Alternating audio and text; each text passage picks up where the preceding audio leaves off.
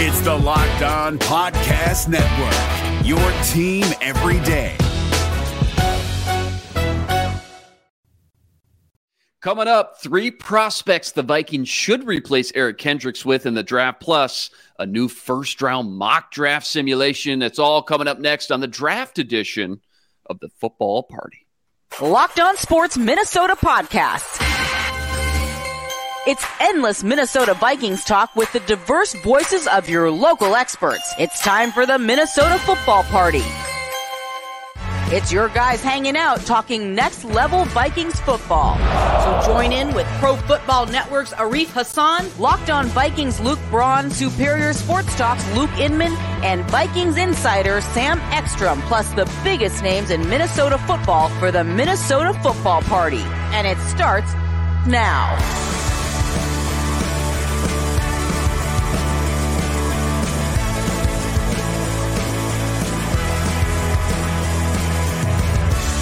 Back in the lab, another edition of the football party on the Locked On Sports Minnesota Network, your daily breakdown of everything Minnesota Vikings, which you can now find streaming on your Roku or Amazon Fire Stick devices. Just look out for and download our Locked On Sports Minnesota app there as well. That's the man, Sam Ekstrom on Twitter, at Sam Ekstrom, co host of the Ron Johnson Show every Monday, Tuesday, Wednesday. Sam, it's Tuesday today, means I'm taking over getting into this weekly draft edition of the football party. How are you feeling about the draft class now after watching some of these guys rip it up at the combine? Starting to feel real, isn't it? Like we're really in the mm-hmm. thick of draft season now. Yeah, this is what I talked about on the football party yesterday with Arif and Braun. I, I feel like we on this show, we almost have to come up with some new draft crushes because a lot of the dudes that you smartly identified as being ballers showed up to the combine and they were ballers and they were ballers. They balled out so hard. I'm not sure they're going to be around at 23. I think we might have to maybe let the Calijah Kancey dream die. I don't mm-hmm. know if mm-hmm. Joey Porter is going to be realistic at all. Um, I'm not sure about Jackson Smith-Njigba. Like, th- there's just a lot of dudes that we thought maybe they sneak to 23. They're not sneaking to 23. So I think we got to maybe reset our expectations, come up with some new names for guys that we really want to focus on. Yeah, in the combine too, it's truly amazing because it's this time of the year on the NFL calendar where you hear a lot of experts say it's the most wild and dramatic part of the entire season because now you've got all 32 teams huddled up in one spot, all the GMs, all the coaches, all the scouts, and all the media too. And the fact that it's just a week or so before free agency hits, it makes it this perfect launching pad, if you will, for all the rumors and the buzz to start heating up with so many team executives just talking to one another. In fact, did you see Rich Eisen, his show yesterday? He gave his top five bombshells that he heard from the combine. They were pretty wild. So I heard that the Packers don't want Rodgers back. Yes, which they hope, been... they hope Rodgers either wants to retire or get traded. Because mm-hmm. at this point, I think they just want to. I think they honestly just want to see what they got with Jordan Love. I really do. Yeah, I, I think so too. I think that it's become a headache for them. It's it's unbelievable how 15 years later it's wild. Rodgers has become Favre. Copy and he might paste. go to the Jets. He's got to go to the Jets. He has he to go, go, to, the, the Jets. Jets. Yeah. Time is just a flat circle here. History repeated itself. Yeah, that was number two, I believe. Number five was Philip Rivers. He reached out to the Dolphins and Niners. He said, when you know, when those quarterbacks went down late in the year, he said, Hey, I want to come in. I want to fill in for these guys. So maybe Philip Rivers isn't done quite yet. Number four, I believe, was Ryan Poles, the Bears. They're already deep deep down the road with trade talks for the number one pick. Already got a plethora of options, it sounds like, meaning maybe a deal could be done sooner than later. Number three, Ravens and Lamar, not even close to a deal, it sounds like. Sounds like things are getting ugly. And I don't know if you remember, but I had a hot take over a month ago. I said, Lamar will not play another down in Baltimore. And it just feels like maybe that could come to fruition, as wild as that sounds. You mentioned the Rodgers one. And then number one, I'm sure you saw on Twitter as well.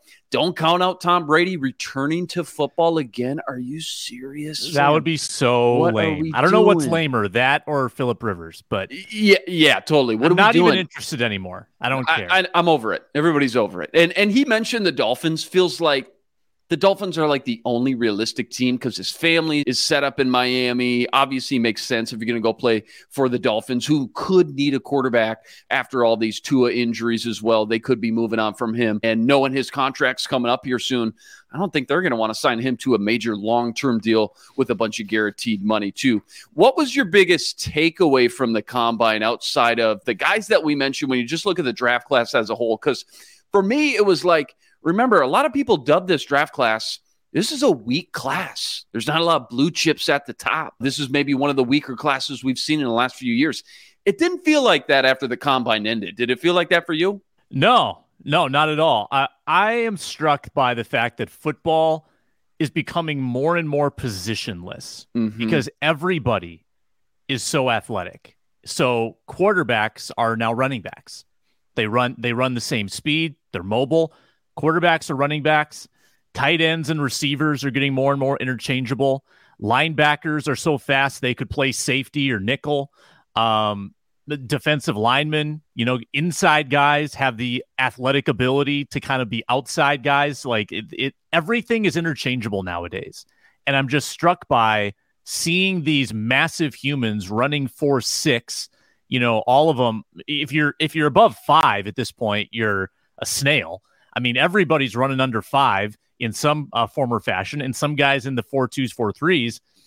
Football is just a, a, a game for speed now, man. And you, you know, if you're fast, you can play so many different spots in this game. I'm I'm just struck by just the the year over year evolution of some of these athletes. It's crazy. Yeah, so many to that point, so many hybrid players now. You get the Joker linebackers, for example, so many sub packages too. We've seen them in the NFL. First it was uh, the nickel and the dime and the base defense, four three three four. Now it's the sub nickel, the three three five, the bear fronts, the dime packages with maybe a corner DB at your linebacker position, like Derwin James was used for the uh, Chargers. So yeah to that point, you're right. The athletes every year that come out just continue to blow me away. I do want to get into three athletes specifically at linebacker to replace Eric Kendricks. But first, remember every day posting a new poll over on that Locked On Sports Minnesota YouTube page. So go smash the subscribe button, leave us a comment.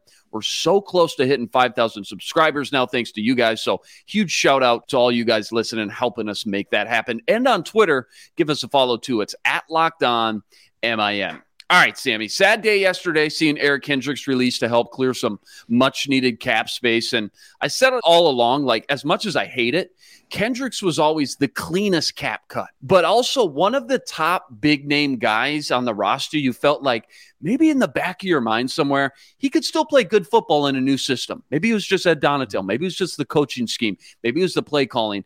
It also always felt like, if you're going to extend Cousins and clear some cap space, then you were probably going to find a way to keep Kendricks around because, again, you got to keep some of these guys around if you plan on playing a high level of football next year. Brian Flores needs more than just fourth and fifth round players at every position to be able to come in and make the impact you wanted when you hired him. So it's like, all right, did you see some stud linebackers that you fell in love with in Indy? Did you talk to some agents maybe and get some word of mouth who's going to be available that not only fits your scheme, but it also fits your budget. But at the end of the day, again, this was always just the cleanest cap cut casualty we saw when we looked at the cap and how it sat heading into the offseason.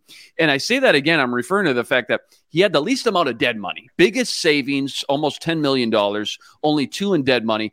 That was a huge necessity for this front office to clear some much needed cap space. I mean, they started this venture going into the offseason, what, 25, 26 million in the hole. Kendricks helps a ton, and he was a stud, man. I just want to take 30 seconds. I'm going to miss him. Outstanding linebacker career for the Vikings. I remember scouting him out of UCLA in 2015.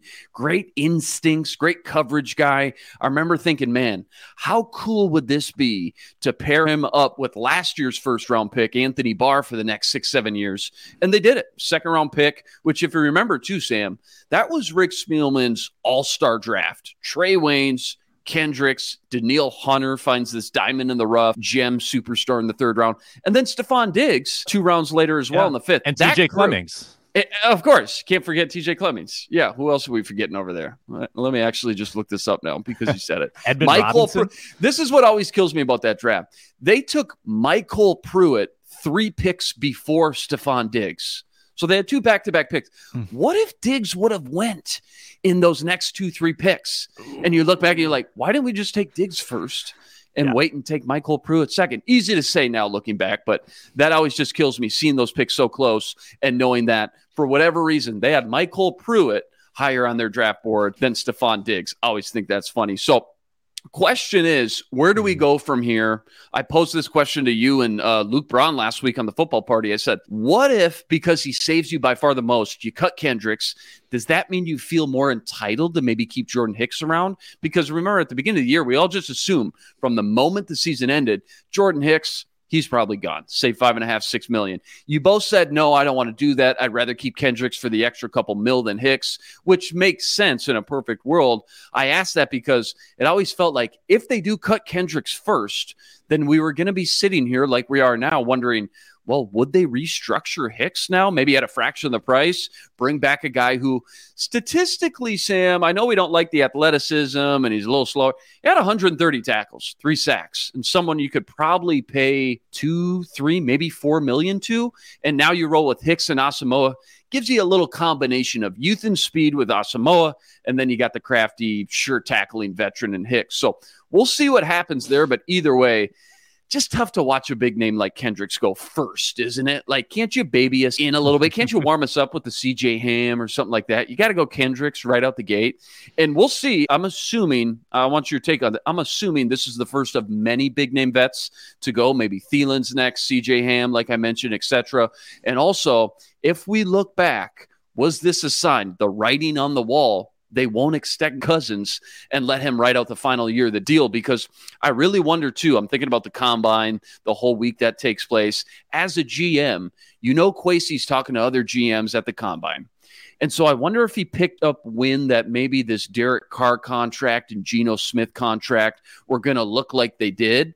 And he said to himself, man, so now I got to pay Cousins at least 40 million in an extension. Do I really want to do that? Kick the can down the road? Do you think this is a sign to start this offseason process out, clearing some cap space with Eric Kendricks and not extending Cousins? Do you think it's a sign that they will let Cousins ride out this last year of his deal? They're not going to give Cousins a long term extension. I think that ship has sailed. Long I, meaning I, three, four years? Yeah. I, I still think that the only acceptable outcome is one, one year. Um, and that would save you like last year it saved him 14 when okay. they when they did that one year tack on uh deal to it to his contract. So if you only save 14 you're not you, you still need to cut people because you're still over the cap. Uh so these veteran moves had to happen. Uh the question was you know, is it going to be one two three or four? Like there there's many different paths they can go down. I don't think they're done mean, I, I think that with Kendricks, to be honest with you, Luke, I, I think not only is it a cap move, I think it's partly a performance move. Like mm. I hmm. think the two, like the an easy cap move combined with some declining performance and not a good scheme fit either. Like that that has to be taken into account.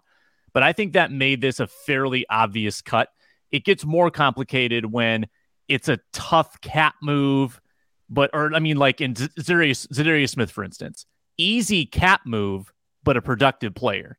Like that's where you, you don't really know which way to go with that because you could save a lot of money, mm. but also really good player.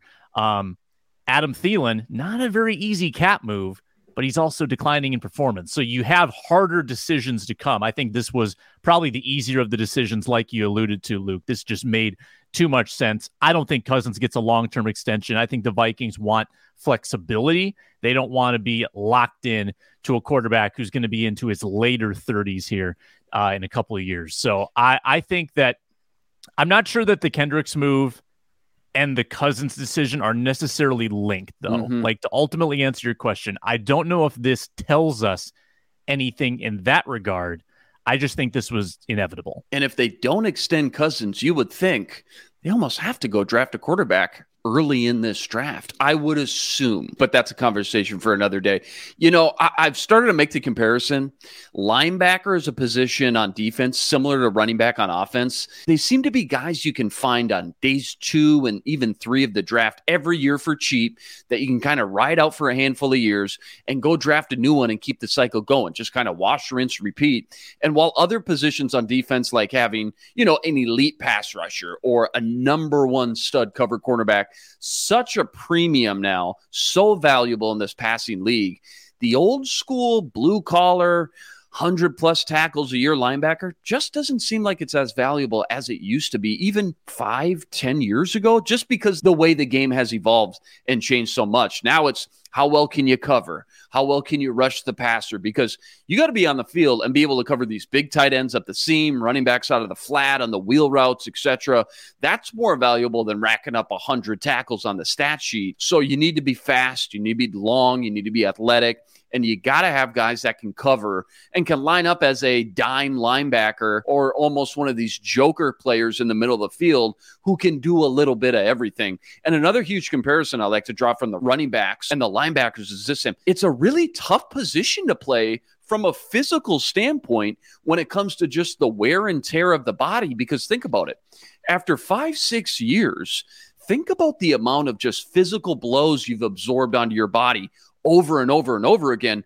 And because there's really no way around that, your body's just going to start to break down over a period of time, isn't it? I mean, it just is what it is. It's mm-hmm. the human element. By the time some of these linebackers get to say 30 years old, you're on the wrong side of your career rather quickly. And you're not just as fast or as quick or as energetic now anymore. It's easy to see why some of these guys, like Kendricks, for example, start to watch their play deteriorate so quickly once you log six, seven years under your belt and hit that 30 year mark. So, as much as I want to assume Kendricks is more maybe the Kendricks of 2019 or 2020, I think you make a great point. He's just not the same guy he used to be. And maybe it's not that black and white either. Maybe there's a little balance to it.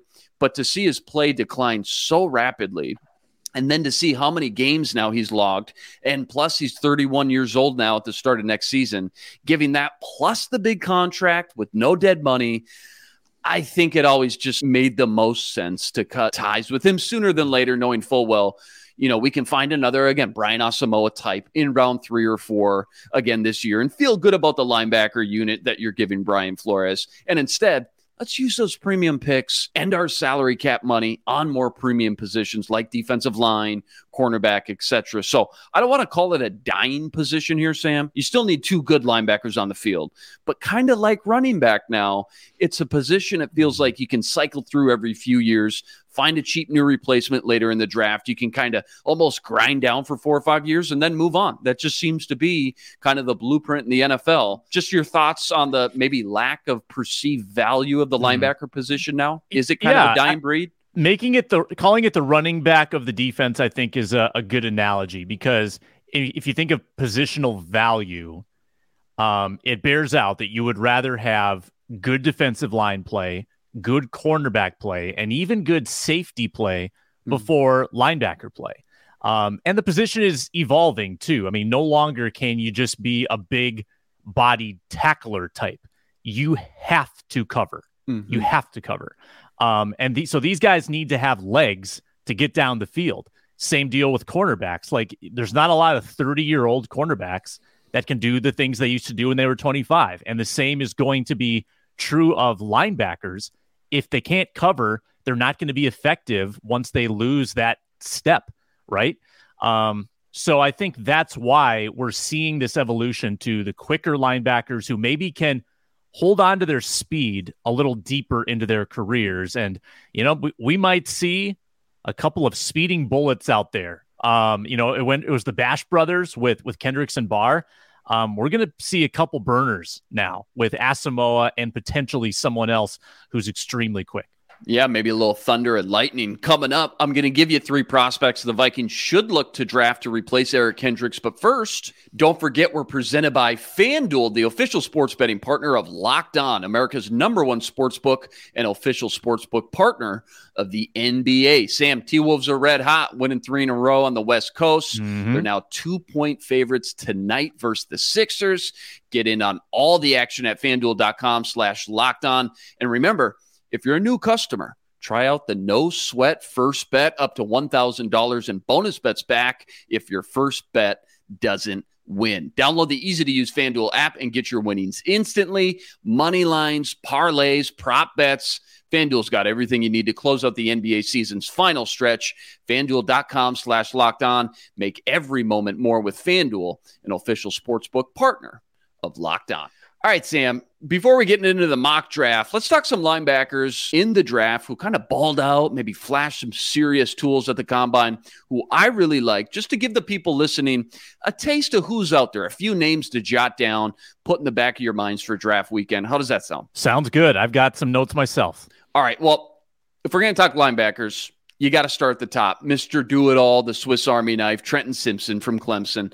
Totally think mm-hmm. it's reasonable he's still on the board at 23 because, again, just this decrease in perceived value the league has taken on the linebacker position as a whole could see him drop a little bit. We've seen some of these Joker linebackers come in with a lot of hype before, like Isaiah Simmons a few years ago. Another Clemson kid, by the way, goes to the Cardinals with the top 10 pick. And to be honest, hasn't really lived up to the hype of a top 10 pick. And so I'll just say this, Sam. If you're going to draft players like Simmons, you better have a game plan of how you're going to use them before you even bring them in. You got to have some long conversations with Brian Flores about what that's going to look like and how you're going to maximize him in your defense. Because so far, it just seems like the Cardinals never really knew the best ways to maximize his talents on like a game to game, week to week basis.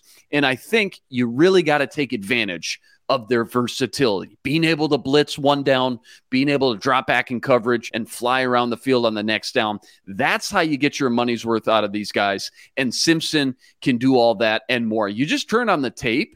This guy honestly looks like a defensive back the way he just flies around and not just in between the hashes like most linebackers, but all over the field. And I think that's just worth its weight in gold now, as you just brought up. You got to be able to have linebackers that can match up with bigger tight ends, running backs, even wide receivers now, sometimes on these shallow crossing routes or whatever it may be. Simpson had the second fastest 40 time for a linebacker in Indy with the 443, which you know, Sam, I'm watching this combine. I'm on Twitter. I'm reading, you know, some some fan remarks and comments and reviews it seems like we just downplay how fast some of these guys are now. And unless they're in like the four threes, we just brush it off like, eh, no big deal. 443 for a 235 pound linebacker is blazing, Sam. And it's that kind of speed that really makes him unique and special and why he's going to be drafted in the first round. And speed wins in the NFL now. He's got that in spades. If he's there at 23, I just think you got to think long and hard about it. And I know I just said oh, you can find these guys later in the draft, but it's tough to find this special of an athlete. And if they build a good game plan, again, with Brian Flores and he signs off on it, then you got to feel like you're getting a special player in the middle of your defense. You know, just the thought, just thinking about pairing him up with Brian Asamoah man, the things you could do on defense schematically and how dangerous that would be for opposing offenses. Your thoughts drafting a linebacker just this early, again, after the conversation we just had, and knowing that, again, I think I can find you a, a serviceable guy in rounds three or four. But is Simpson too special? What, what kind of notes you got on him? Yeah, we're going to learn a lot about how uh, and you know Flores operate because, like, remember when right. the last coaching staff came in, what was the first thing they did? Got two amazing linebackers. That's right. Barr first year, Kendrick second year. They said, okay, we're set. Um, does this regime care about a position that, as we've laid out, isn't as trendy in today's NFL unless you find some very high end ones? Like if you find Pro Bowl players at any position, it's going to help your defense. Um, Trenton Simpson. Now, now, Luke, let me quiz you, and you might know this off the top of your head because that's the kind of guy you are with the draft. Brian Asamoah, his 40 time. And we agree, we agree that Brian Asamoah is very fast and looks very fast when playing football. What do you think his 40 time was? Was he a 451, 452 kind of guy? 456. Oh, wow. Brian Asamoah, okay. very good guess. Mm-hmm. And Simpson 443 and another guy I'm sure we'll talk about Pappoe even faster. Like that's the kind of speed the Vikings would have next to each other. Asamoah who's incredibly fast and a guy even quicker than him right next to him. Simpson is a really just clean prospect, man. I mean, he's still 21. He was very productive. Um, he was strong at the combine. He was fast at the combine. Seems like the whole package. And here's the thing, too. You bring up Brian Asamoah, and I'm glad you did. Four, five, six, good explosion numbers. Well, Asamoah comes in at 226, six foot. Simpson not only taller, he's coming in 10 pounds mm-hmm. heavier and running even faster. So there's just rare combination again of just size, speed, athleticism. Yeah. That's the big knock as we get into a lot of these speedy undersized linebackers. Yeah, they're fast. They can fly around, probably going to be good in pass coverage with keeping up with guys. But do they have the length? Do they have the size to not only fill the gaps in the running game, but to be able to match up against bigger linebackers? That's what makes Simpson so unique. Not only faster than guys like Brian Asamoah, but he's got the size to go along with it. You mentioned Owen Pappoe. Yes, Simpson was fast, but Owen Pappoe he was the fastest, fastest linebacker. We both mentioned him on the show. Feels like every week for the last month now, Sam. Even before the combine, I told you he was on Bruce Feldman's freak list, being as fast and strong as an ox. You already know it's Owen Pappoe from Auburn, one of my favorite draft crushes. And I knew he was going to run fast, but 439 at 225, like that's DK Metcalf kind of thing. Good Lord, that is blazing. Of all the linebackers, Pappoe tested fastest 40 time, fastest 10 yard split, was top five in both vertical and broad jump. And oh, mm-hmm. yeah, number bench. one linebacker in bench reps with 29. It just gives you an idea that. of how strong he is and how much punch he can pack when he's on the field. Also, and this goes just way under the radar more than it should. Team captain at Auburn and started as a freshman. So, anytime you're a captain and starting as a freshman at an SEC program, you got my full attention. So just that combination, speed, strength, and then you throw in this leadership quality as well. That's a coach's dream right there. And so you're probably thinking, all right, the way I'm selling him right now, Luke, what is he going number one overall? Good Lord, you're pumping this guy up a lot he's probably a guy you can get outside the top 50, 60 picks because he is undersized again. Six foot two, only 225, shorter arms, just not your ideal linebacker frame. So he's not a guy teams are going to use a premium pick on by any means. And plus, kind of caught the injury bug a little bit during his collegiate career, only played five games as a junior, bad leg injury. He also just seemed to lack some big play instincts for how special of an athlete he was. You right. thought there would be more splash plays on tape. That's all. So it was surprising because he's clearly got all the tools you dream of, but for whatever reason, kind of had a hard time putting it all together after a great freshman season, by the way, at Auburn. But again, great tackler, five star recruit coming out of high school. You're adding another Brian Asamoah type athlete to mold, let fly around in a Brian Flores system. If he's there at 87, which I truly think he could be, I think he's a guy you'd love to pair with Brian Asamoah. All of a sudden, you hit the reset button going from these slow footed veterans, Kendricks, Jordan Hicks. All of a sudden, you got blazing speed, explosion to go with it. Asamoah and Pappoe. Talk about a 180 at the position. That would just feel great from a youth and team building standpoint. If you're Kwesi, you know a lot about Pappoe as well. So I'm sure you weren't surprised at his combine numbers. In fact, we were even texting each other a little bit like two proud parents. He was making us proud. We've called him out so much. But with Asamoah already on the roster, here's my question. Do you really want to double down on these smaller, undersized, but athletic traits? Or would you rather get somebody that can complement him more as a true stand up, prototypical NFL linebacker with more size? Do you really care at this point, the way the game's being played? What's your thoughts? Yeah, no, I, I, I am far more concerned with pass coverage than run defense. Okay. Um, and and I also I wouldn't disqualify players from being good tacklers just because they're a little undersized. Like, mm-hmm. and I mean, we've we have seen the Vikings get burned a little bit by this. Like Troy Dye, undersized, not a good tackler, didn't work out there. But I don't think like there are a lot of cornerbacks on the Vikings roster that have been very good tacklers. Cam Dantzler is a very good tackler, and he's a lightweight. Right? So it, you you don't need to be a bad tackler because you're undersized. And hey, running backs are kind of getting smaller as well. Like as this game evolves, not many Leroy Hoards or Mike Alstott running the ball anymore. So you need to be able to keep up with those running backs too, because a lot of them are scat backs. A lot of them are uh, 5'10, 180, and they just try to shift their way uh, away from you, and you need quick linebackers to be able to just get your hands on them too.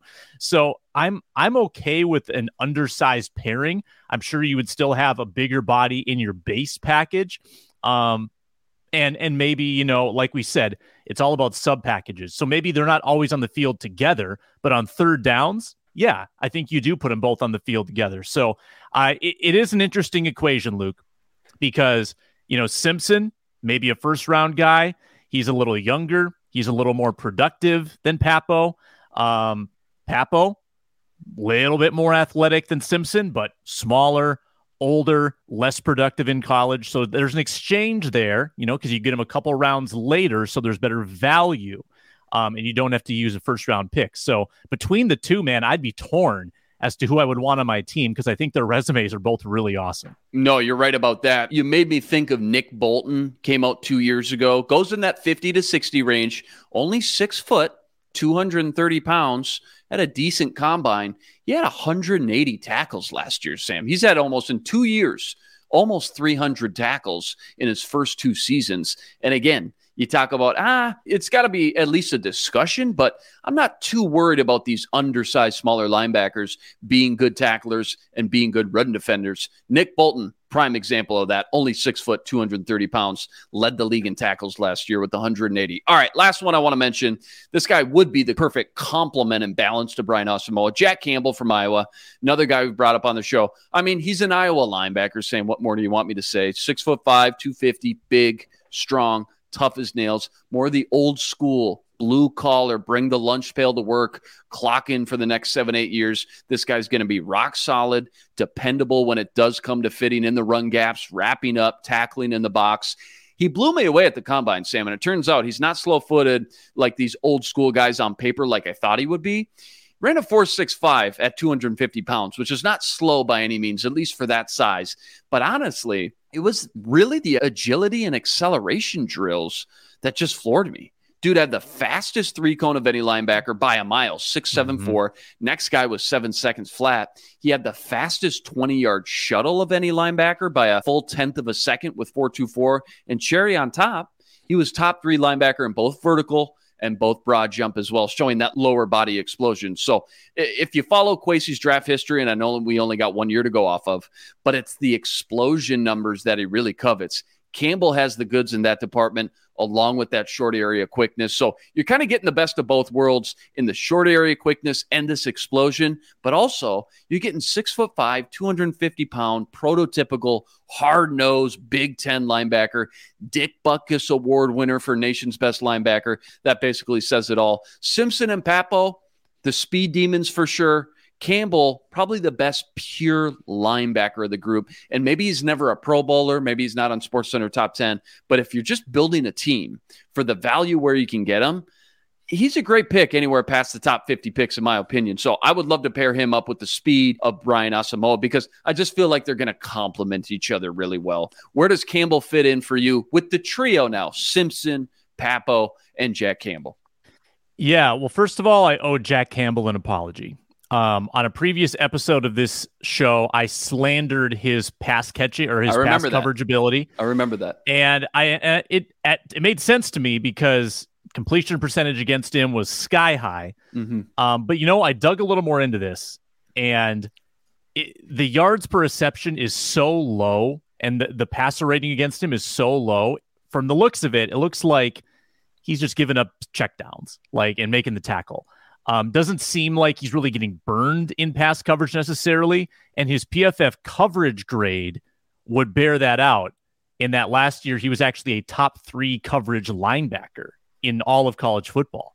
Um, so even though he gave up almost every reception where he was targeted, it doesn't seem like those were really big plays. Those were like six yards per reception. Um, passer rating against him was 70. Had a couple, had a pick against Minnesota and a little run back, if you remember that against um, our guy so, Tanner, Tanner Morgan. I think it was Athan. I think was that was it? an Athan game. Yeah. Okay. But um, that's our guy now though. I'm yeah, learning experience for the young kid. You're going up. Uh, this is the guys you're going up against in the Big Ten. Guys who are going to be top 50, top 60 picks at linebacker. Go ahead. Yeah, yeah. So I I owe Jack an apology. I think he's probably a better pass coverage guy than I gave him credit for. Four six five still does make you wonder like how he would fare against some of those more athletic tight ends and running backs in, in mm-hmm. today's game. And maybe he's not a three down linebacker quite yet. Maybe he's got to grow into that. And and I don't know if he you know, I don't know if his game would last into his late 20s or 30s, like we talked about. But yeah, if the value's right, I could see him definitely fitting in somewhere on the defense. I don't quite know where tell me which round he's getting picked, and I could give you, you know, a better well, uh, a better indication. Th- that's the thing. It's tough after this combine now. Such a great combine performance to try and guess where he's going to go. Don't think you can wait until pick 87, Vikings third round pick, but also don't think you need to use a first round pick on him either. So getting a mid to late second rounder, maybe in a trade back, feels like the sweet spot. But either way, yeah, Jack Campbell from Iowa. It's hard not to come away really impressed with the kid. Just again, kind of tough to gauge exactly where this guy's going to go. If you tell me it's going to cost a first for Simpson, a second for Campbell, let's say, and a third, maybe even fourth for Pappoe, I just think the GM in me says, give me the value of Pappoe, let Flores develop them, let me take those early picks, use them elsewhere in a more premium position, like cornerback, like defensive line. But having said that, of course, I'd be thrilled to land any three of those and put them next to Brian Asamoah any way I can. Boy, I I think if I'm ranking them, I think I would go Pappoe for the value, mm-hmm. Simpson for the potential high ceiling star quality, and Campbell probably my number three if we're power ranking the three. Yeah, and I think that just goes to show the value and how much stock we have to put in guys who can cover guys in pass coverage. And of the three, I think we both feel the least confident with Jack Campbell. I think he's more dominant on first and second down. But again, in pass coverage, maybe of the three, a little bit more of a liability. All right, coming up, we're getting into our latest mock draft to see who the Vikings could land with their first round pick.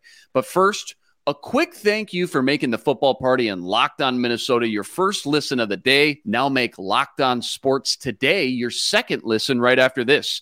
Peter Bukowski brings you the biggest stories from around the sports world in 20 minutes or less. Get the analysis and opinions before anyone else with our local and national experts and insiders. Locked on Sports Today podcast, available on YouTube and wherever you find your podcasts. All right, Sammy, you know, I love me a good mock draft on a cold Tuesday morning. Pull that PFF mock draft simulator up. Let's go alternating picks. I'll give you first crack at it, kick things off with Ryan Poles and the Bears up top. Let's make this semi quick, kind of rapid fire. We'll put 60 seconds on the clock just so we have enough time to get to the Viking selection and just break down their best options together, what the board may look like when Kwesi and company are on the clock April 27th. We can give, I don't know, each pick a quick 30 second breakdown, maybe even less, just an explanation of what we're seeing, why we like that player, the team fit. You got, I'm already going. Um, I'm looking at the Chicago Bears pick one. I think we got it. we got to deal that pick. Like, let's just keep it realistic here. Um, so Colts need a quarterback. We're not going to overthink it. Colts give up four, Bears give them one, and then the Colts add on one next year, one the year after. All right, maybe a third this year. Take that second out. Seven. Take that oh, whoops, out. Gotta take that out. There you go. Okay, a third, two future firsts. Offer the trade. It's accepted. Boom and the Done. Colts are picking. Chris Ballard is a traits man. He loves the traits. It's not who you are now, it's who you could be. So knowing that, I got two quarterbacks in mind, but I'm interested to see where, you know, what direction you go. Well, I know how you feel about Will Levis to the Colts. I think that you are rooting for that um, to happen because that would be, you know, um, that that'd be good for your brand. But right, I, am going to go with uh, Bryce Young. I, I'm I'm not going to go too wild here. We're going to stay chalky. I get Bryce it. Young. I get it. Yep. Safe, maybe not the sexiest. We'll see. Trust me. I know his stock's down right now per se compared to everybody else who ripped it up, all his peers. But come his pro day, his stock and his juice will fly back up after he rips it up at his pro day too. All right, number two, Houston Texans. I got to go quarterback, obviously. I'm a Will Levis guy. CJ Stroud ripped it up, though, at the combine. I think if you're asking me what I think the Texans will do, I think they'll take CJ Stroud. So let's go CJ Stroud. That's what I think what will happen if I was running the show.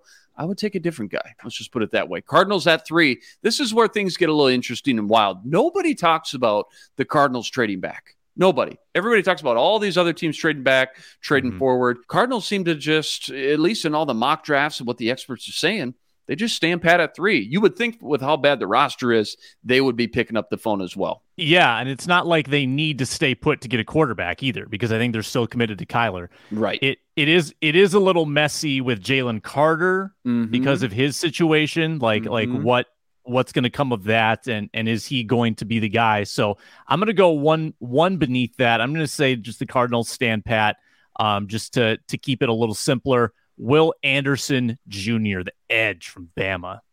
Love it. Love it. Yeah, it's going to be really interesting to see how far Jalen Carter drops in this process once a consensus top five pick. All right, Bears back on the clock. If this was the real world, you know Ryan Poles would be trading back again. I'm just going to assume that Jalen Carter maybe figures out a lot of this mess eight weeks from now. He kind of cleans up the resume, so to speak, in the off the field questions easier said than done. This guy could fall. I'm going to say right now, he could fall out of the first round for all we know. But just given where we're at, Chicago Bears, they need a blue chip defensive player. Give me Jalen Carter. All right. I love how PFF lists lists the team needs for yeah. every team, and the yeah. Bears is like every single position. Everything. Yeah, they can't fit anything more in there. yeah. Um, Seahawks on the clock. They don't need a quarterback anymore. Just extended Geno Smith. Uh, they're looking you know, probably need a good offensive lineman, but I don't think there's any tackles I would take at number five. At five, no. They drafted no. two solid tackles last year too. I think interior maybe a guy like Skoronski would make a lot of sense projected to move inside at the next level, but that's still too early for five for me. Um, how about this? This is a little radical because you think of the Seahawks as ground and pound, Kenneth Walker, Pete Carroll. But now that they've committed to Geno, they got to get him some weapons. So they are going to go with the guy who's going to run an absurd 40 at his pro day. Quentin Johnston will rocket up the boards and he will be a wide receiver, the first taken off the board to Seattle. Wow. Have not heard Johnston and the Seattle connection yet, but you can never have enough good weapons. Tyler Lockett getting a little bit older. Uh, Johnston, clearly my number one wide receiver in this draft. That would be very interesting. Again, to your point, to help Geno get some weapons. All right, Lions. Jared Goff, they got a guy who you could bring in a young quarterback, I should say, let him sit for a year. Exactly what Anthony Richardson needs to do.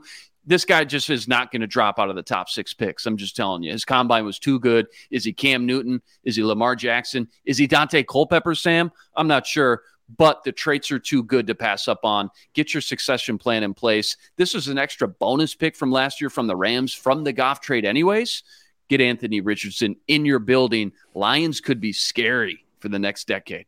That is the scariest outcome for the Vikings for sure. Yeah. So now we've got, I mean, this this is where the real run on quarterbacks, like this is where they're all gone before 10 because Lions maybe, Raiders for sure, unless they get Rodgers. Um, Falcons, Desmond Ridder's not. I don't. I don't know if he's their future. Even though I liked him last year. Panthers Lamar's going to Atlanta. Lamar an option. Um, and I think I- am going to assume Rodgers to the Jets. That's where all the, the buzz is right now, which means the Raiders don't have anybody. They go Will Levis. I like it. I like it. Panthers are going to have to move up to go get their quarterback, which they desperately want to do as well. Falcons, all right, they had the least amount of sacks last year. Give me Tyree Wilson, long, lanky, freaky athlete, very raw, but I like him getting into Atlanta, helping that pass rush out. Panthers have missed their chance at a quarterback, so they could realistically trade down here, but we're going to make the pick. Um, this is where the cornerback. Wait a minute. How about Hendon Hooker? No love for my boy Hendon? Too early? I know he's. I know he's your boy. Uh, Probably is, too early. Probably and he early. and he had like he is he even doing a pro day? Is he he's still rehabbing right? So he's there's no rehabbing. there's yeah. no new information coming in on Hooker that it's gonna right. really move him up in right. the board. So I, I it might be a little early, man. Yeah, so, no, I get it. I think this is where the cornerback run starts. I mean, mm-hmm. th- now now that the quarterbacks are gone, um, you start to see those talented first round cornerbacks go off the board. So let's give them Witherspoon. The uh, the top corner, arguably in the in the draft. Eagles, along with the Lions and Seahawks, both have two first round picks. This team was in the Super Bowl last year. This is a total luxury pick. You take a swing on a guy that normally you probably wouldn't if you're just staying in the confines of your draft board and draft plan. Bijan Robinson in the backfield with Jalen Hurts, with AJ Brown and DeVonta Smith and Dallas Goedert in that offensive line would be a cheat code, almost unstoppable. It makes me sick. Now, I know a lot of people, like myself, are not in the category of ah, let's take a, a, running back in the first round. Bijan is special, best running back prospects in Saquon Barkley, if not even better. I think you could use him in the passing game as well. Give me Bijan Robinson. How about that offense with Jalen Hurts and Bijan? That's scary. Whew. Look out. Um, they're going to be hungry too not mm-hmm. winning that Super Bowl. Mm-hmm. So the the Titans, I assume, are moving on from Tannehill. They commit to Malik Willis. I think that's coming sooner than later. They got to protect the man. Maybe they go with a uh, with Peter Skoronski, big tackle. Let's get an off- offensive lineman some love. Skoronski from Northwestern. Titans love their offensive lineman, man. If Vrabel had his way, he'd be taking an offensive lineman with every pick. All right, Texans, we got our quarterback. We need to get him a weapon.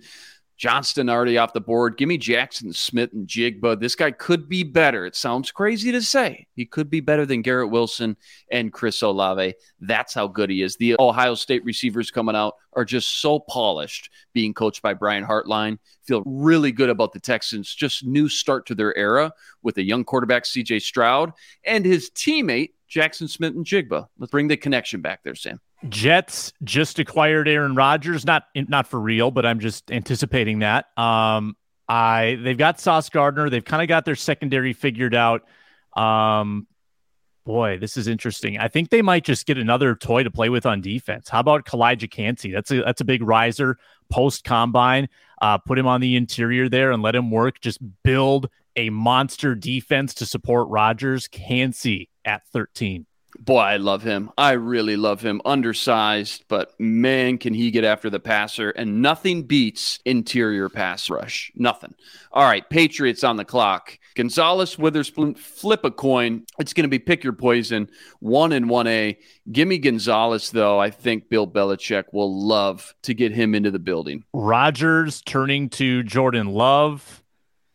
They always need weapons, but I don't know if this is a great spot to go receiver.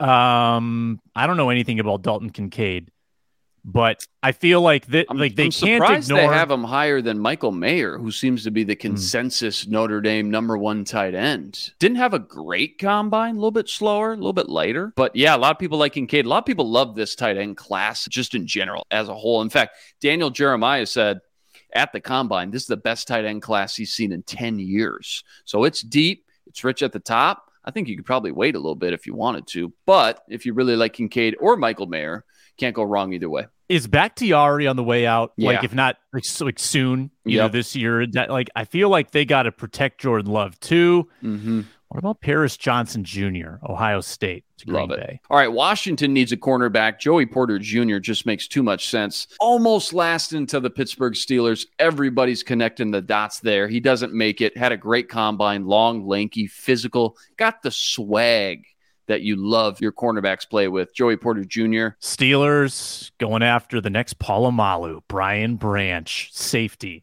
Alabama. Probably the best tackler in the entire class. He's missed four tackles his entire Alabama career. And think about it you play at Alabama, you're playing teams like Georgia and Auburn and Miami, Florida, tons of great talent. Four missed tackles his entire career. Has a little bit of nickel cornerback versatility there, too. Really like that. So the Lions got Anthony Richardson.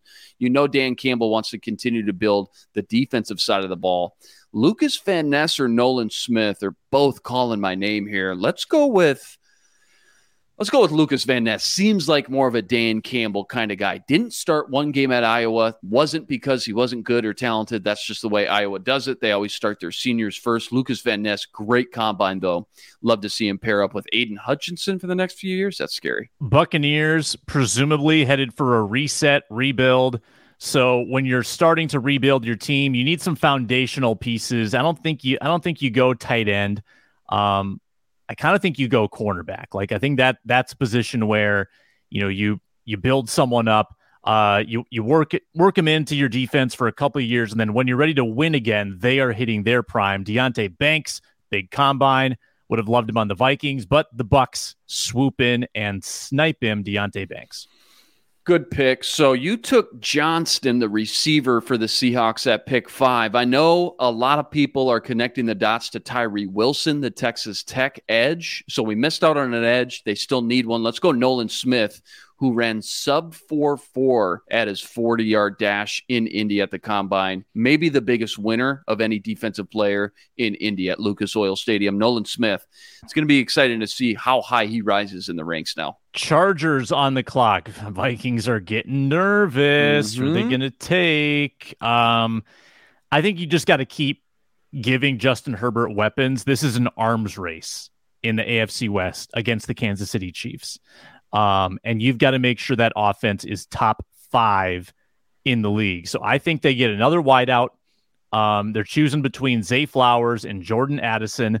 They're going to go with Jordan Addison is going wow. to be the pick at number 21. Wow. And you know who the Ravens are going to take with the very next pick? And by the way, we don't even know. They may be in the quarterback market by the time this draft rolls around. That's how crazy this could be. And they may have multiple first round picks to play with. If they did trade Lamar, they could move all the way up and grab an Anthony Richardson or anybody else they wanted. But as it stands now, they got to take Zay Flowers. They got to get some offensive weapons to help out Lamar Jackson at this point. Zay Flowers, electric lightning bug, reminds you a little bit of Antonio Brown.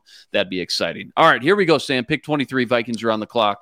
Who's just the best available? I didn't think Bresee or Myles Murphy would last this long, to be completely honest. Josh Downs, your boy, is there. Some other good defensive prospects here. I know cornerback is kind of the default position we always assume they will go, but I don't know here. Emmanuel Forbes came in really light, 170 pounds, I want to say, maybe even less. Let's check this out. And you liked Forbes before the combine. I did. Great ball skills. Outstanding. But boy, so small. I got to look him up here real quick. Let's yeah. Th- this isn't an unbelievable board for the Vikings. Um, they're not going to take Kincaid. I think Bresee, that that name pops off the board a little bit here. Myles I think Murphy. Bresee or Murphy almost just let's not force corner. Emmanuel Forbes, four three five forty. Sam at six foot one, he's tall. He's only 166 pounds. You're going to draft another undersized corner from Mississippi State to go along with Cam Dantzler. Great ball skills, though. Had four interceptions last year. He's got a lot of tools you love. I just know, listen to Brian Flores on PA down in Indy, his little interview. First thing he said, we need guys at corner who can tackle.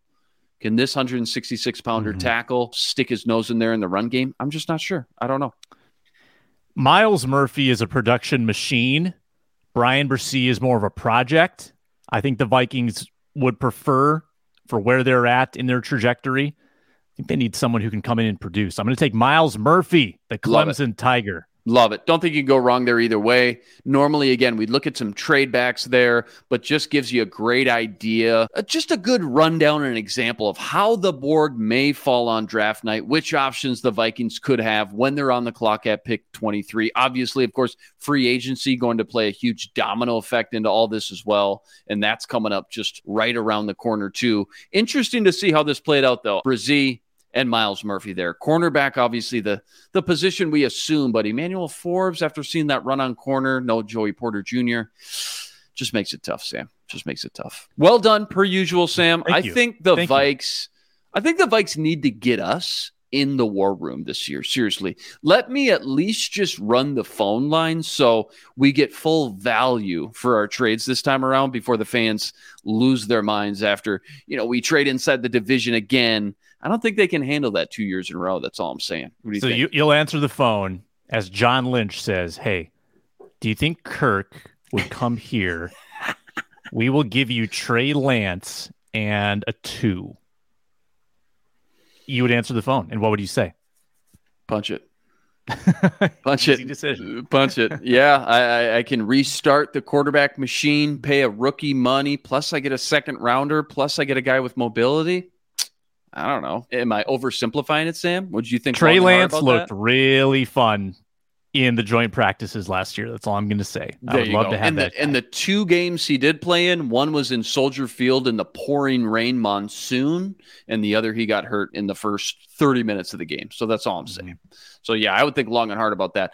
Don't count out Lamar Jackson being traded. All of a sudden, the Ravens are going to have a boatload of draft picks, and they're going to be moving up up into the top 10, top five in the draft and trying to be a big player there. What if they moved all the way up to number one and just gave the Bears a king's ransom there? Between that and then watching the Lions just draft Anthony Richardson, not looking fun right now. That's not a fun draft weekend for Vikings fans there, Sam. No, the uh the teams that have been at the cellar, they're coming out of the cellar. Look out.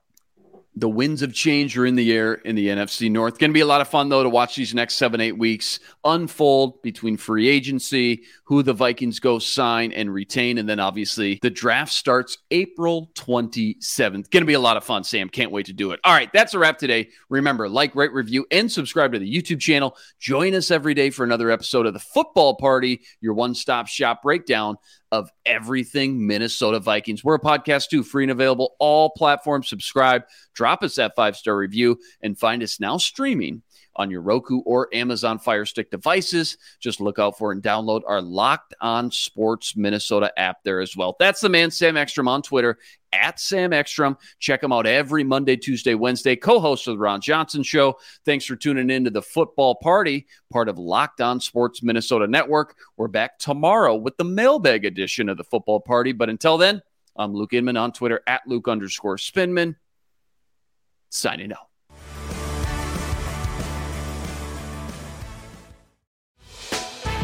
Hey, Prime members, you can listen to this locked on podcast ad free on Amazon Music. Download the Amazon Music app today.